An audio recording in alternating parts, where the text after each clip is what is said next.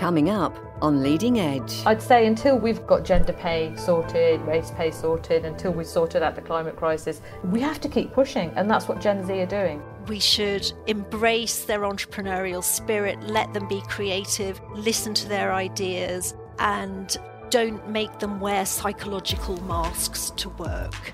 This is Leading Edge, a Henley Business School podcast. Welcome to Leading Edge from Henley Business School. I'm Thomas Mason. We're back for a special bonus episode of our third series, and it's called The Future of Work How to Channel the Spirit of Gen Z.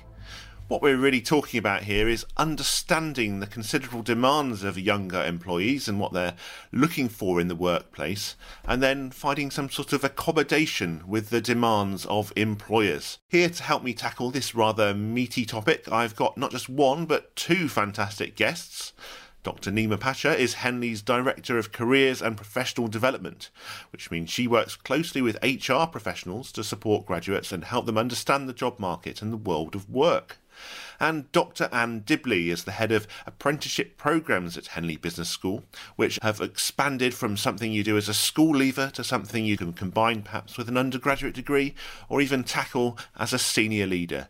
Nima and Anne, a very warm welcome. Thank you, Thomas. Thank you so much. Great to be here. So let's start with some definitions then. Exactly who are we talking about when we say Gen Z? Maybe I'll put that one to you, Anne let's start with when these people were born. So these are people born between around 1997 and 2010. So they are now between 12 and 24, 25 years old. Many of this Gen Z are now entering the workforce for the first time they're the first real digital natives. They haven't had to learn technology like older people, they've been born into it. So they have a, an innate understanding of how technology works. And it's not that these people born from 1997 to 2010 have suddenly got totally different personalities or temperaments to, to the, the generations that came before. It's more the way they're shaped by the context around them which, as we know, has been characterized by disruption, instability, change. So, obviously, COVID has had a massive impact on these younger people and other things as well climate emergency, changes in the world of work, Brexit. So, this context really affects their outlook and attitudes. So, if we're thinking of the differences between Gen Z and millennials or the generations that came before, these differences stem from the slightly different world that these people have been born into. Anything to add, Nima, on how you define Gen Z? We're definitely not saying people have got personality transplants or they're just innately better at technology. We feel uncomfortable with the technology that is around us sometimes if we're not um, immersed in it. So, with Generation Z, what they are looking at, if you can imagine the amount of information that's coming in from looking at their TikTok feed, looking at their Twitter feed, looking at their Facebook feed, looking at their WhatsApps, looking at uh, numerous other things. What we notice about Gen Zs, for example, was the millennial generation, who are often called the MTV generation, where you'd have a blast of music, ad break, blast of music, ad break, and people used to say, millennials, they can't focus for longer than 15 minutes. Well, if you look at Gen Zs with the filter that they have, what we expect is that filter is reduced down from 15 minutes and some research saying it's around eight seconds. Well, you can imagine now what you're having to do.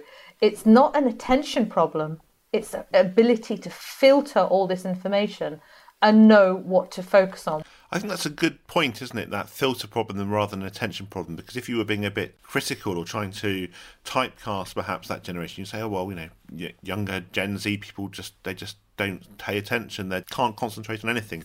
But actually, what you're saying is that this is more of a response just to the overload of information that we all get across the generations. But they've had to be a bit smarter because they've grown up with it. Absolutely. It, it's definitely around looking at how to sort of manage your social media. It's managing your brand on social media as well. So, social media enables these younger people to curate images of themselves they're, they're basically in control of the images they, they put out about themselves. So they might have multiple Instagram accounts to show different aspects of their personalities. So, you know, these multiple accounts, and I think what this does is it enables this generation to construct a real sense of identity uh, and of, of who they are uh, and what's important to them and what they value. And this really helps in terms of them defining their sense of purpose in life. And once they've constructed these social identities, they then want to align with other communities or groups who share those same values and sense of purpose. So if you then look at that in terms of the kind of employment they, they want to, to go into, there's very much this idea of having a clear sense of purpose because they've articulated their sense of identity through social media, looking for organizations that align with that, whether their interests are in things like the environment, sustainability, sport, fitness, climate activism, whatever it is. So there's this sense of Gen Z wanting to align their sense of purpose and identity with an organization that shares those same values. So we've got purpose on the one hand. What else is it you would say that Gen Z is looking for in the workplace? definitely this idea of flatter structures. They want to see their contributions recognized. You know, one thing I, I would say is they're very entrepreneurial, they're very hardworking. They want to, to, to get on and achieve things. So I think that means that they're likely to be less deferential to hierarchies than uh, people from older generations. They want to be able to make a contribution. They want to be able to to make an impact. They want training and learning and development opportunities. It, it's interesting because I, I think they've got a very clear idea of their views on the world, on the things that they think are good and bad, and what needs to happen in the world. But at the same time, they've got a real thirst for new experiences and for learning they're in a, a, hurry to to get on with work. They they have high expectations of progressing quite rapidly. So you know, just thinking about apprenticeships, they're a very good way for Gen Z to get into the workplace more more quickly. So a, a company could hire a school leaver get them into their workplace alongside having them in a, a, higher education context. Nima, you've studied this in some depth at Henley Business School. Uh, you've looked at what uh, Gen Z uh, is looking for in the workplace versus other generations. What, what are some of the top findings? Again, I'm going to just say it, we are all different, individuals are different, and I think it's important that we recognise we're all different people. But society, politics, technology, economics do shape a generation into a particular way of thinking. So, if we think about what this generation has been thinking, first of all, they're coming into an uncertain financial market, an uncertain uh, property market, and certainly the area um, where I've devoted a lot of work into is looking at stability in organisations, which has really been really pushed out with, with the experience of the pandemic. So, in terms of their experience, they're experienced in being flexible and adaptable. And one of the things that employers are saying at the moment that they're really looking for is flexibility and adaptability and understanding of technology. So, in many ways, through the experiences they have and doing something like an apprenticeship program, where you can you can have that adaptability of both work and study, is a perfect storm. But some of the other um, research in Henley's that we looked at is that when we looked at Gen Zs, they're the first generation whose photo has gone up on Facebook, on social media, with the scan before they were born. They are completely out there. They've always been raised in an always connected environment. And as such, what we found in our research, they cite the ability to choose their own technology as a driver in where they want to work. 66% we found wanted that. What they also want, because they see workplaces as a place of social connection, the work life balance is kind of stretched. We found that 77%, that's quite a big number, three quarters of them wanting an office with good facilities where connection and social activity is important. And what about this idea that Gen Z want companies that are making a positive impact in, on society that, that get this idea of having purpose? Yeah, I mean, purpose is, is a term that we're looking at a lot more now. People, organisations are talking about it a lot more. When they start engaging with um, people, all employees, it's the authenticity around that I think is really important. We found about half of us, 47%, want our employers to make an impact, a positive impact on society. But what we found when we dug a bit deeper is that 66%, that's two thirds of Gen Z, is saying this is really important. So it is something that employers need to consider. It's influencing organisations to think, actually, we do need to start considering what our organisation's about, what's our purpose, what, what imprint are we leaving on society.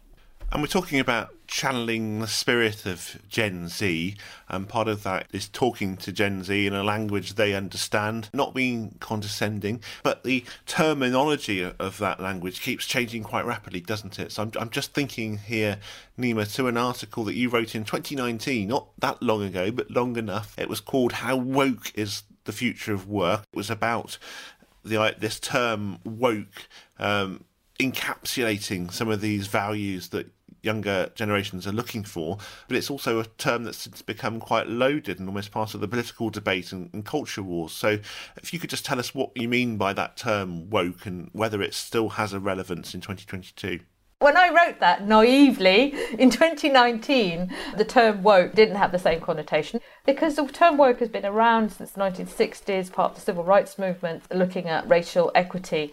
So it was a comfortable term, and now because of politicization, woke has become really loaded, and as you say, part of the culture wars. It means, uh, in some ways, uh, people used to say do good or doing the right thing, politically correct. So it's the kind of people that think we need to, for example, progress on diversity and inclusion, progress on climate, progress on particular saying work make workplaces comfortable for people from all backgrounds sexual orientation um, you know shared toilets uh, these, these are kind of like the things it could boil down to. It doesn't mean breaking down statues or stopping freedom of speech. What it's suggesting i think with this generation in particular who feel comfortable about talking about these political uh, things taking a stand we've actually got a little bit more what we might call activism that's coming into the workplace to say, I'm looking for organisations that have a strong stance on diversity. I'm looking for the ones that have the Black History Month, the Pride Month, and ones that are making a stand to say, I want to go to net zero on carbon. That, I think, is really what we're thinking about, what reflection of the word woke in the workplace is and how it relates to this generation. Yeah, absolutely. It's good when it makes sense for an organisation to have those corporate values that match those of the employee. So, how, how else then do you think employers can communicate with Gen Z, get the language right, be aware of those diversity issues, and, and actually move them on a bit in the workplace? I think authenticity is the key thing companies need to genuinely mean it. And, you know, when we're talking about Gen Z wanting to work in organizations that align with their sense of purpose and values, they will spot it a mile off if the company isn't genuine about it. So, in terms of communicating, it's, it's about communicating authentically. The organization genuinely believes in the purpose that they're saying they believe in and acting in a way that allows the Gen Z person to feel the, the truth of that.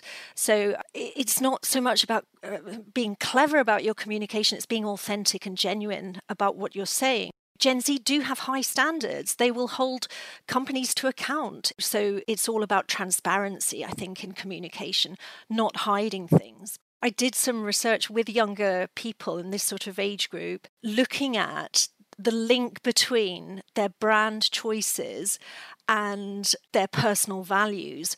And I found very strong associations there between brand choices and personal values.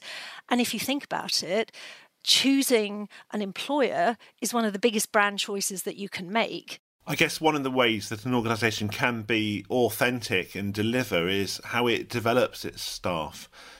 You've mentioned, both of you, that Gen Z have pretty high expectations, uh, not just of their employer in terms of values, but actually in terms of their career path. They want to get on in the workplace, quite rapid progression.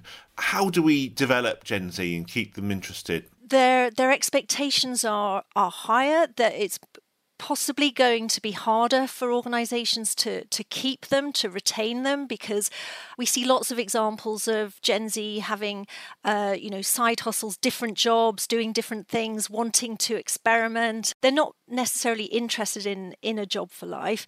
So, for an organization to keep them interested and, and retain them, I'd say perhaps think about more project based work, give them goals, put them in teams working on specific goal based projects, rather than thinking in terms of long term role based.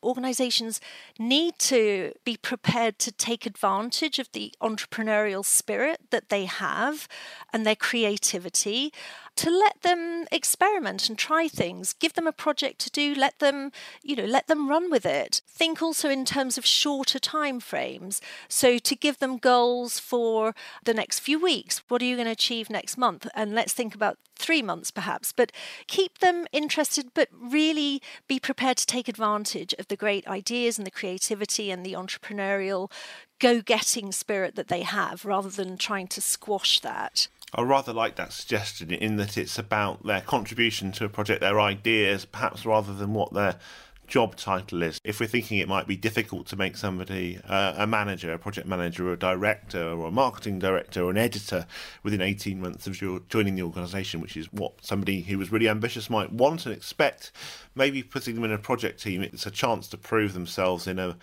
a flatter structure, if you like, without that label on it.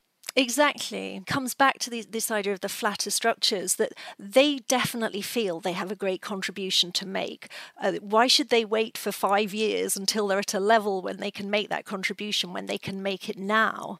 And organizations should be prepared to take advantage of that. So we give people opportunities, but then also we do have to reflect performance back. We're in the real world. And Nima, you've got some thoughts on just how important feedback and mentoring is. Absolutely. I mean, what we found in the research that we did is that Gen Zs need the autonomy, but they need to be connected as well, which is a bit difficult for a manager. What we think is like give you space, but also I'm always here for feedback. So we recognise it's difficult. But some work that Google did right at the beginning of the pandemic, they started seeing that productivity started dropping, and in particular the Gen Zs. And what they looked at is whilst technology and flexibility is very important, um, particularly to this generation what they really found actually is getting good feedback. How they can start feeling a sense of connection and connectedness was really important. So, what they did was start putting in a whole series of coaching, feedback, mentoring, championing, and putting that effort in with this group of people. You could imagine what it'd be like isolated from work and trying to work this out. Once they started putting that in, productivity, went up because engagement went up. So even when we go back into the workplace, it's a good investment for an employer. Having sort of regular coaching catch up with uh, managers can really enable people to sort of get the kind of vibe right, if you see what I mean. Maybe it's a bit harder now while we're working remotely, but do you think it's easier now to express to an employer, to a boss, to a trusted mentor if you're not feeling okay? Are we more open now as a society talking about mental health, about stress? Uh, and is that something Gen Z perhaps has learnt to talk about in a way that was swept under the carpet with previous generations? Certainly in schools, it's uh, integrated a lot more with understanding about personal well-being.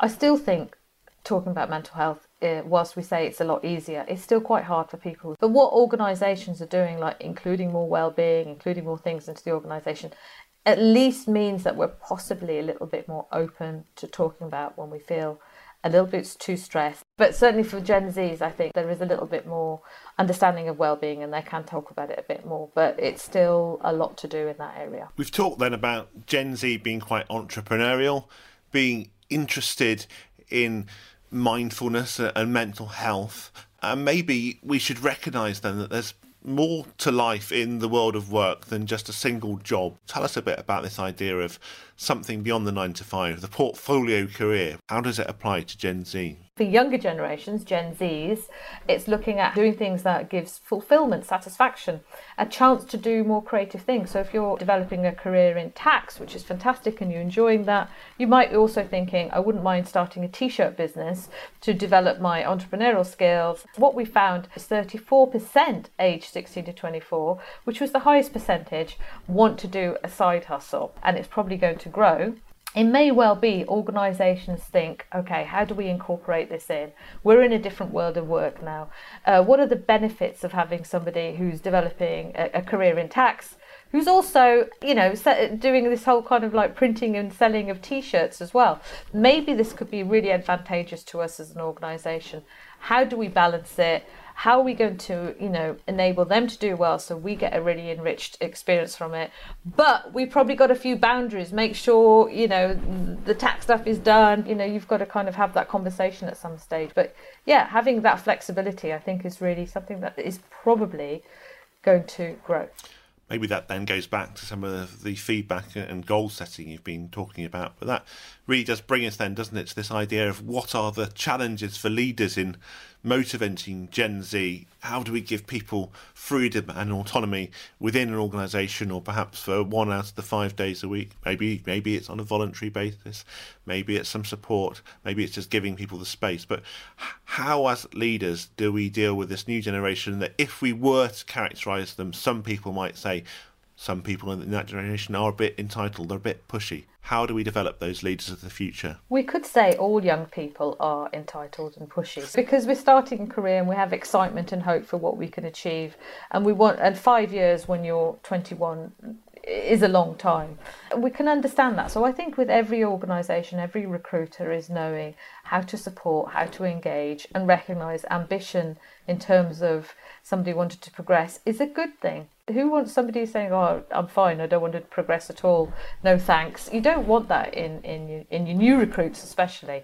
So I think it's enabling people to have the autonomy. That means not micromanaging, giving people a chance. But as I said previously, what's really important is the check in and it's that kind of coaching and support and giving a chance for people to progress. Now you if you're in a flatter organization it's harder to progress as, as anne was talking about in terms of this flatter less hierarchical.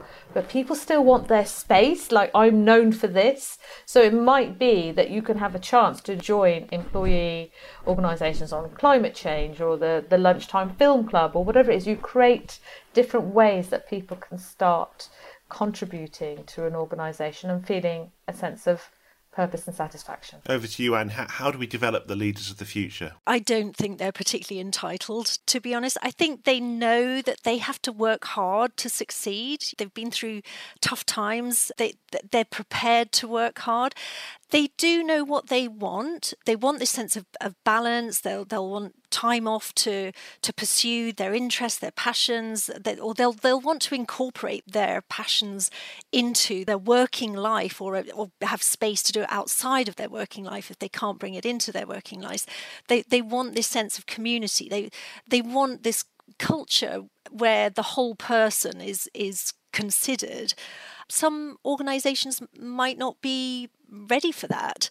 You know, they have to think afresh about how they give opportunities to, to new recruits coming into the workforce and see how they can accommodate the needs and the, the desires that, that this generation has because it's definitely beneficial to them. They they want personalized coaching. They they want to feel there's someone in the organization who cares about their development. So, you know, organizations have to be prepared for that.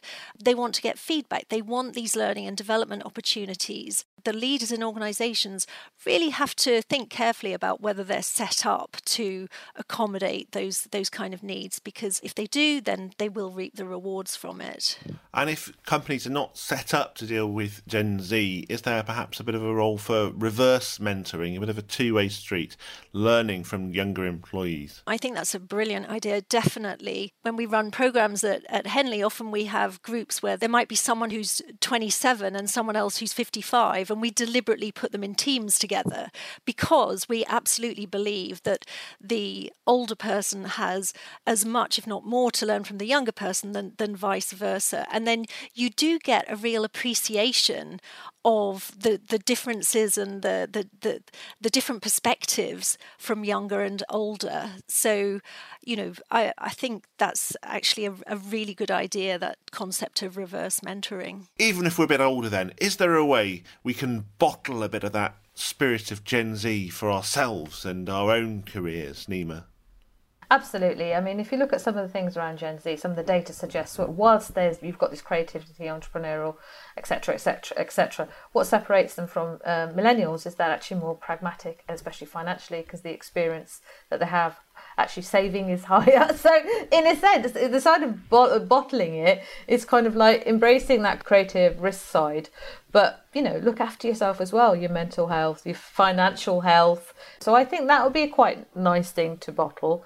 Embrace both sides. You don't have to go completely YOLO for a millennial phrase of. Um, you only live once, but more kind of you only live once, but live it well. And I'd like to add to that. I think um, what I would like to bottle is this concept of being able to take the whole person to work because you know whatever age you are we should we shouldn't have to wear masks so, well I mean I know literally we have been wearing masks but in terms of, in terms of disguising our personalities we should be able to take the whole person to, to work and be who who we are. And I think if Gen Z pushes us more towards that, that's a really good thing.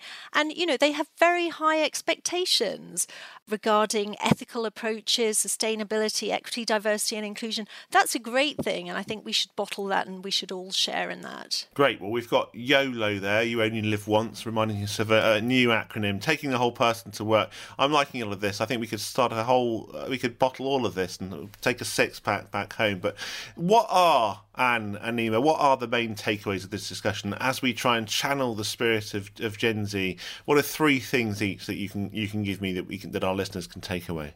I think the first one, and most importantly, is to recognise how important technology changes us and, and shapes us, and that's for every generation. And we think about this generation, the type of technology, the types of advancements in technology that are coming in, they're really having to respond quickly, become more flexible, become more adaptable, and as I say previously, really become much stronger brand managers of themselves and, you know, know how to sort of filter information. So I think that's really critical. I would say a key takeaway is let's be prepared to live up to their high standards in terms of ethics, sustainability, equity, diversity, inclusion.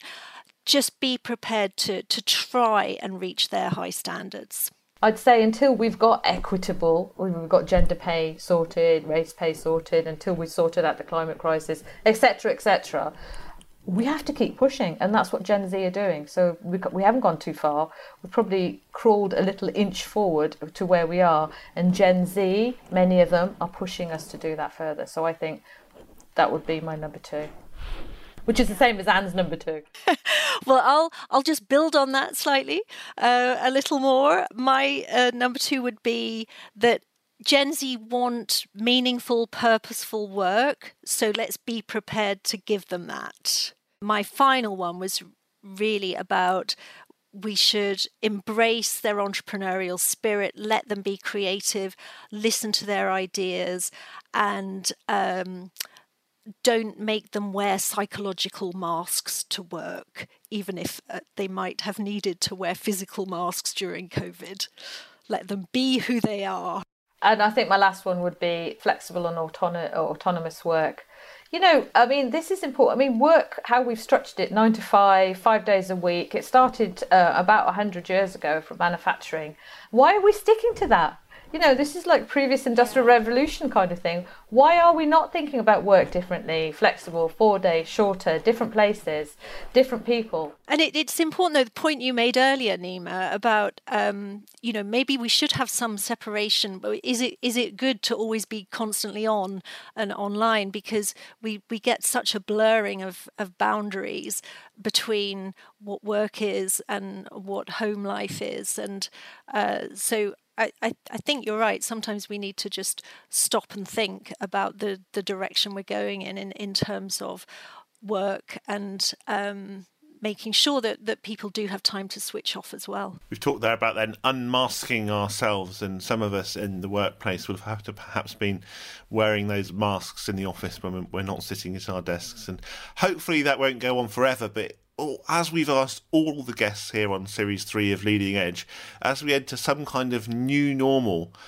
hopefully coming out of this pandemic, uh, what's one trick or thing you've discovered in this new world that you plan to keep on doing in your life? Uh, and then number two, what's one thing you can't wait to stop doing? Anne. So, uh, my one thing that I want to carry on doing which uh, strangely is something that I would have thought is the, probably one of the most boring things in the world pre pandemic, is. Um, going on walks around our local streets with my kids honestly, it was just the best thing ever because we just talked and and talked and talked. So one thing I want to stop doing, actually, well, not stop doing completely, but decrease the frequency of are all the online meetings that I'm on. So, uh, you know, I think my record is to have had uh, 11 meetings in one day and you know they were not short meetings either. So by the end of the day i actually didn't know where i was or who i was. And nima what about you? One trick or thing you plan to keep doing I was thinking about this, and I had coronavirus, you know, during this pandemic, and that really did make me think differently. And one of the things I uh, I thought about is what I plan to do is that because I had coronavirus, really reflected about what's happened in the pandemic and how it's affected so many of us, well, everybody globally.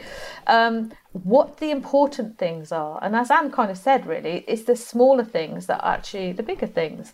And I think what I want to do in order to disassociate myself from some of the stress that builds up particularly work and something that happens and it blows up and you think this is really important oh my god. But when you're poorly and you're away from it you think no i can't actually do anything. And maybe through things like meditation and other things is to disassociate myself from the stress a little bit like this too shall pass because at work the kind of stresses that happen do pass. And the the one thing um I can't wait to stop doing you know, like you have your best top or your best perfume or your favourite shoes. You think I'll put I'll put those away for best because I think you know because best is another time. Get that stuff out. Get the perfume. Get the good candle. Get the best drink out. Get using all that stuff and enjoy it. Well, I can assure our listeners both of my guests are beautifully attired for this uh, recording of Leading Edge.